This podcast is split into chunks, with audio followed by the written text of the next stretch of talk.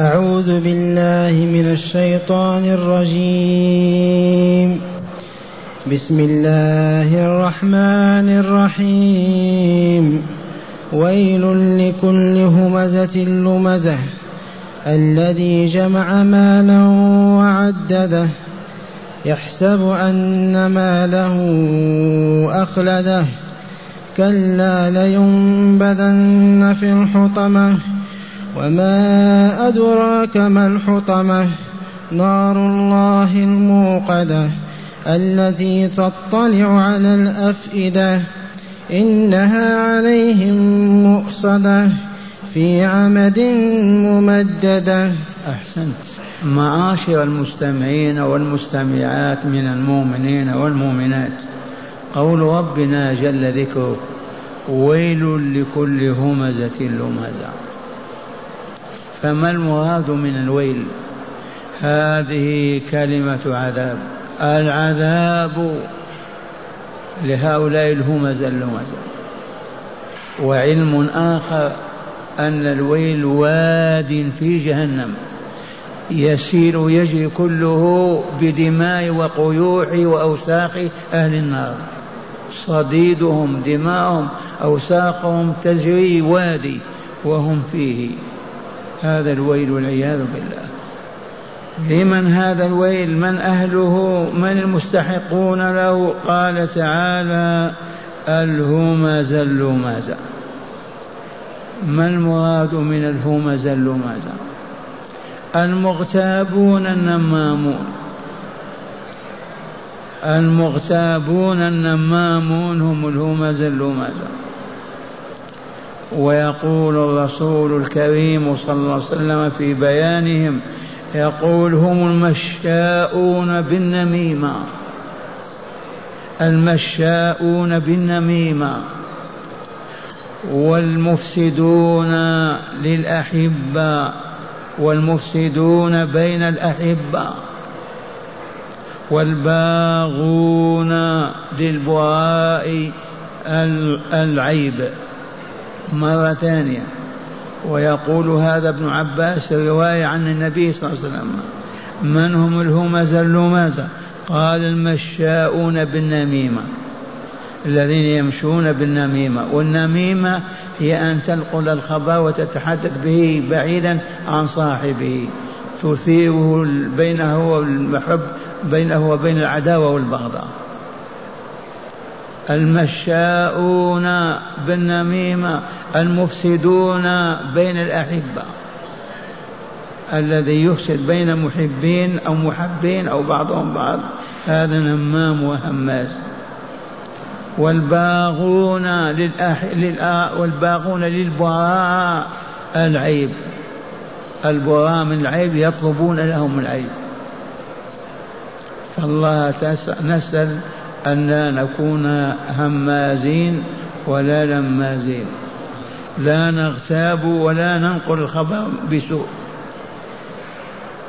إذا ويل يومئذ للمكذب ويل لكل همزة لمزة.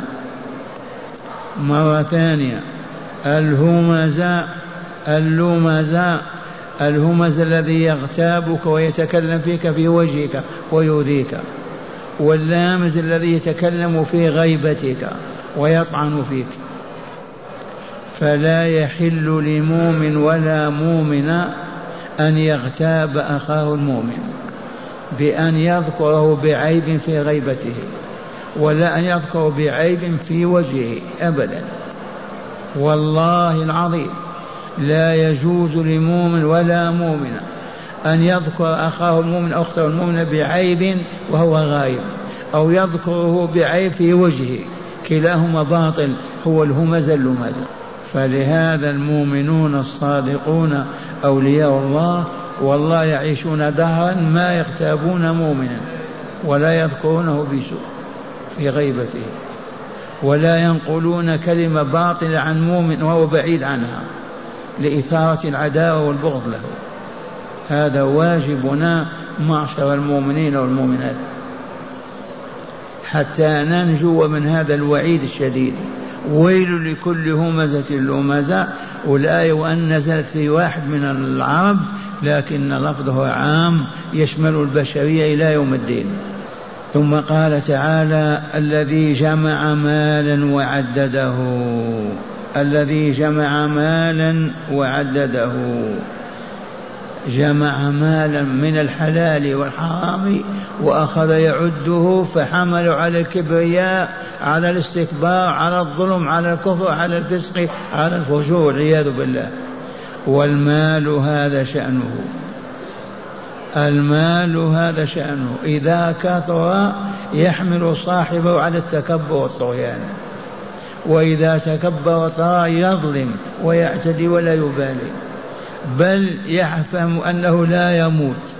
ما دامت أمواله بهذه الصورة هو ما يموت أيضا. الذي جمع مالا وعدده يحسب أن ماله أخلده. يظن أنه ما دام يملك هذه الأموال في الشرق والغرب في البلاد هذا ما يموت أبدا.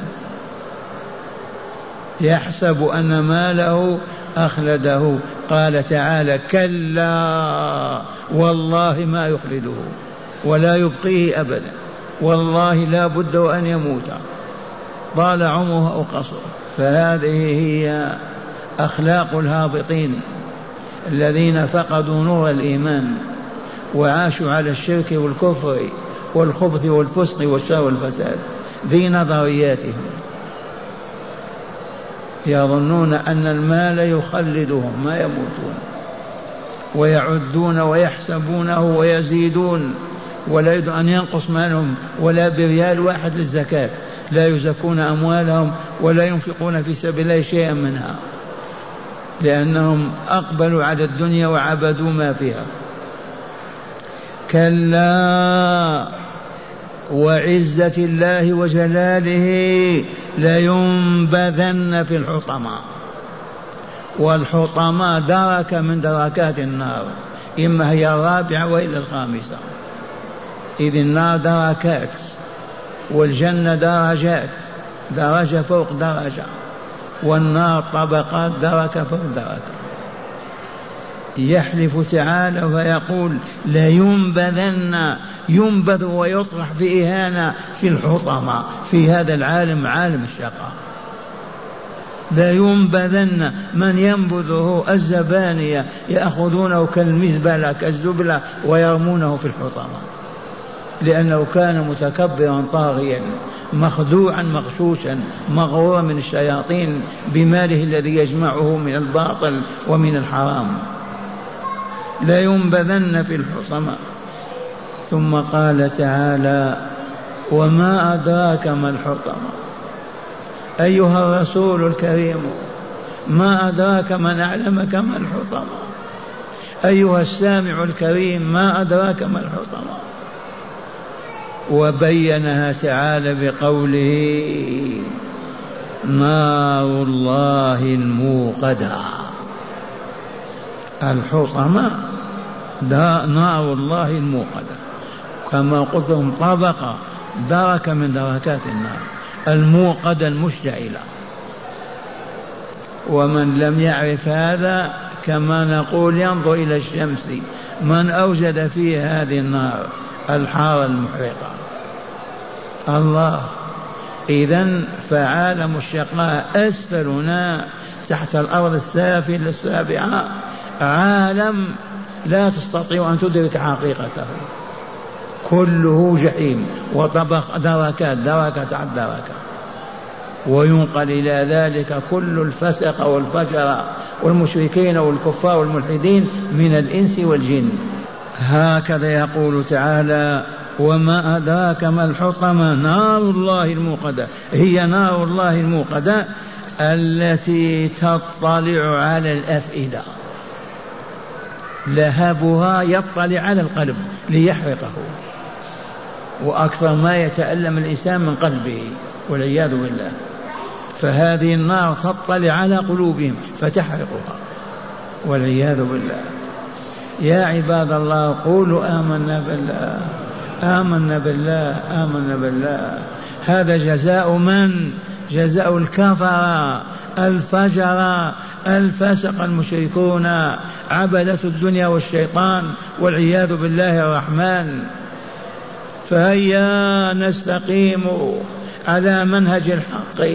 نؤدي ما أوجب الله ونترك ما حرم الله حتى نموت ونلقى الله وأرواحنا طاهرة نقية زكية. ما تلوثت ما خبثت لأننا نبعدها عن كل ما يخبثها ويلوثها حتى من كلمة السوء حتى من الهمزة أو اللمزة. نار الله الموقدة التي تطلع على الأفئدة. ثم قال تعالى إنها عليهم موصدة مغلقة ما فيها نافذة ولا باب مفتوح أبدا. ولا يخرجون ملايين السنين. والله لك ما تسمعون. وقد عرضت على رسول الله ورآها في شاشة في المحراب. ورآها ليلة معراجه من الملكوت الأعلى. والعياذ بالله الموصدة المغلقة. ما فيها باب ولا نافذة مفتوحة أبدا.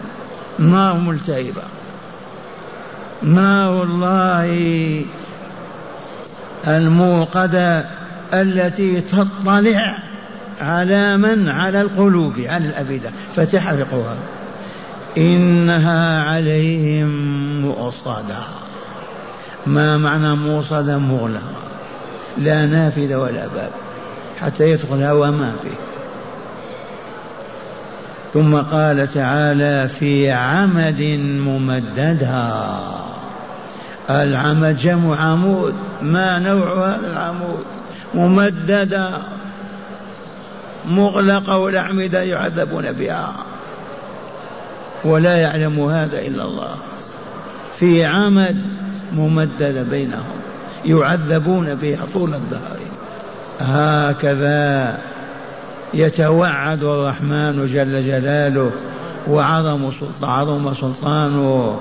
يتوعد من هؤلاء الهمازين اللمازين الذين يعيشون على الظلم والاعتداء وعلى الخبث والشر والفساد. الذين يعولون على أموالهم تحييهم ولا تميتهم يخلدون بها ولا يموتون فيصرون على الشرك والكفر. والكذب والخيانة والعياذ بالله. هذا جزاؤهم. هكذا أخبر تعالى عنه كما هو. والله تعالى نسأل أن يتوب علينا وأن يميتنا مؤمنين صادقين. نستمع إلى هداية الآيات. بسم الله والحمد لله والصلاة والسلام على رسول الله صلى الله عليه وسلم. من هداية هذه الآيات أولا تقرير عقيدة البعث والجزاء من هداية هذه الآيات التي تدارسناها من سورة ويل لكل من هدايتها تقرير عقيدة البعث والجزاء. إذ هذا العذاب الذي سمعنا أين يكون في الدنيا؟ يكون في الآخرة. وهو جزاء للكافرين والفاسقين.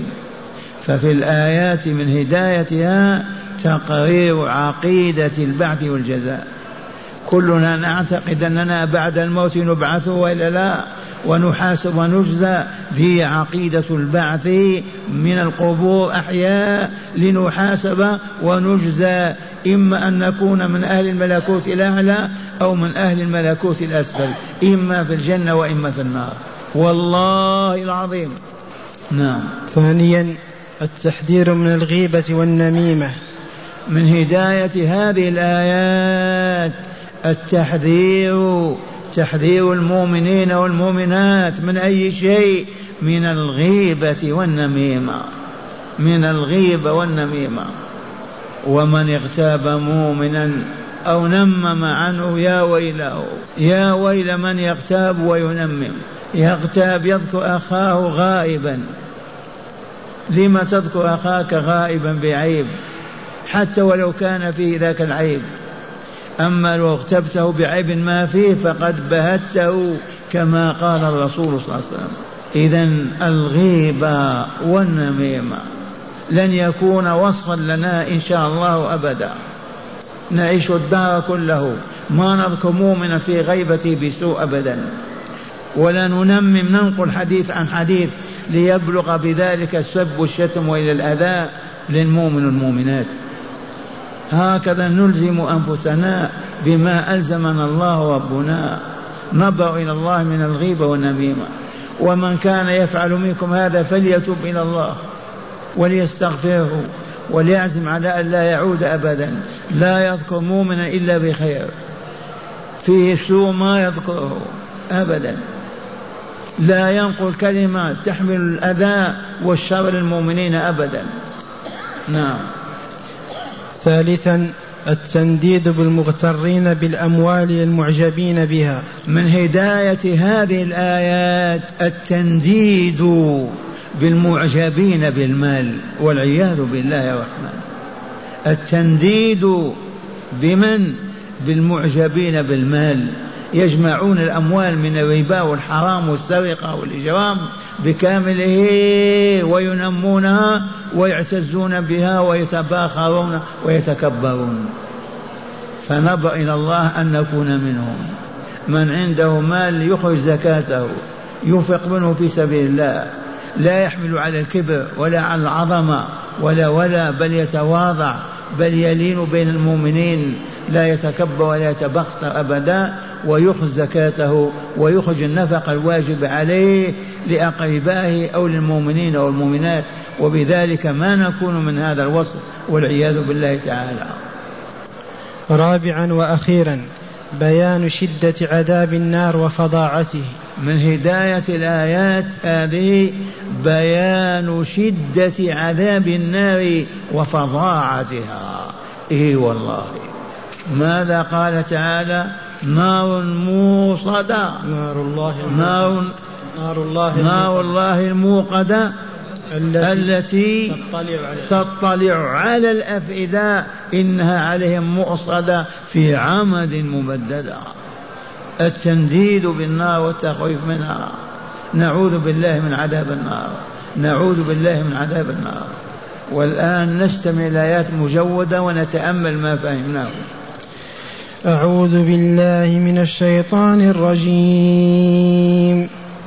بسم الله الرحمن الرحيم ويل لكل همزة لمزة الذي جمع مالا وعدده يحسب أن ماله أخلده كلا كلا لينبذن في الحطمة وما أدراك ما الحطمة نار الله الموقدة التي تطلع على الأفئدة إنها عليهم مؤصدة في عمد ممددة.